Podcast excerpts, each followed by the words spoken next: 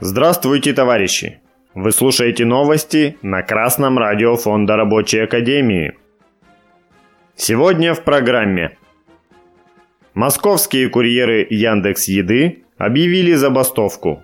Рост инфляции в России замедлился. Сайт news.ru сообщает, группа московских курьеров Яндекс Еда объявили о начале забастовки. Об этом они заявили в видеообращении. Как утверждает один из авторов видеоролика, работники службы доставки обещают не выполнять заказы как минимум до начала следующей недели. Курьеры требуют повысить им оплату заказов и уменьшить зону доставки. Об этом и о других требованиях они сказали в своем видеообращении к Яндексу. В настоящее время минимальный тариф за доставку одного заказа составляет 70 рублей.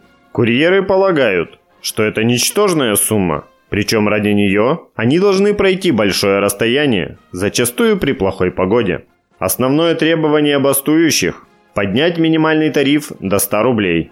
Кроме того, при нынешних погодных условиях физически невозможно передвигаться по всей Москве с той скоростью, которую требует Яндекс Еда. Работать, между тем, заставляют по всему городу, а не только в своем районе. Поэтому еще одно важное требование бастующих – дать возможность работать не по всей Москве, а в одном районе.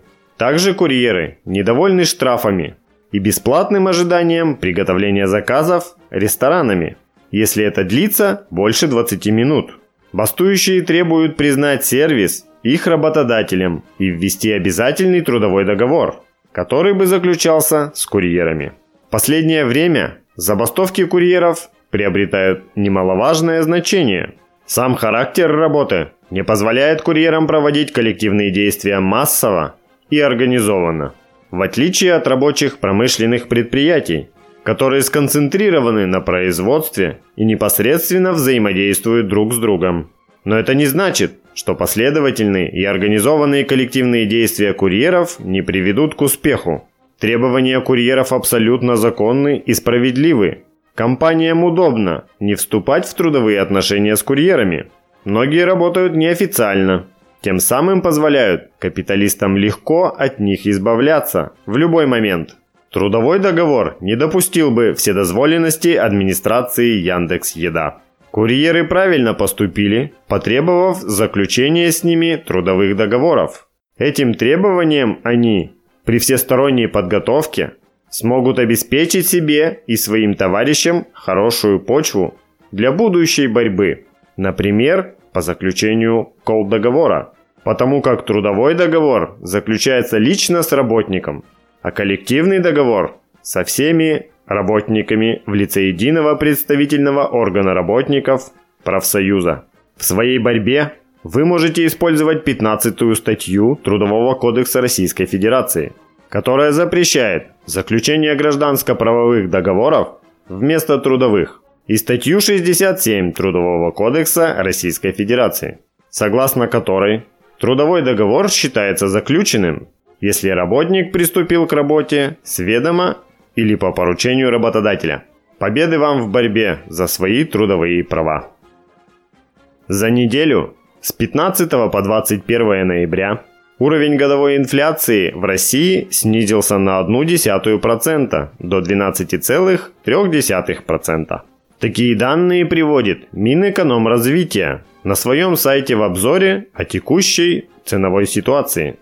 Продовольственная инфляция выросла за неделю на 0,14% за счет плодоовощной продукции. На все другие продукты сохраняется дефляция. Что касается непродовольственных товаров, то в этом сегменте рост инфляции составил 0,7%.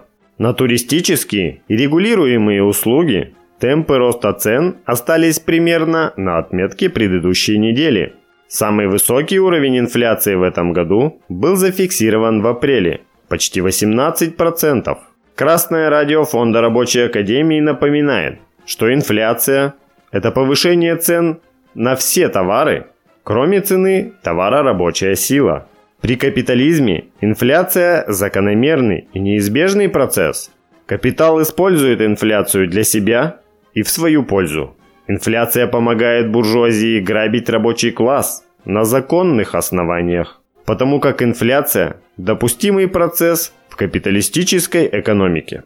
Использовать этот процесс предложил в начале прошлого века английский экономист Джон Мейнард Кейнс, оказав большую услугу мировой буржуазии. Этот факт необходимо знать и помнить. Противостоять этому можно только коллективно, добиваясь на своем предприятии ежегодного повышения зарплаты выше уровня инфляции на 5-10%. С вами был Алексей Чопа с коммунистическим приветом из города Свердловск.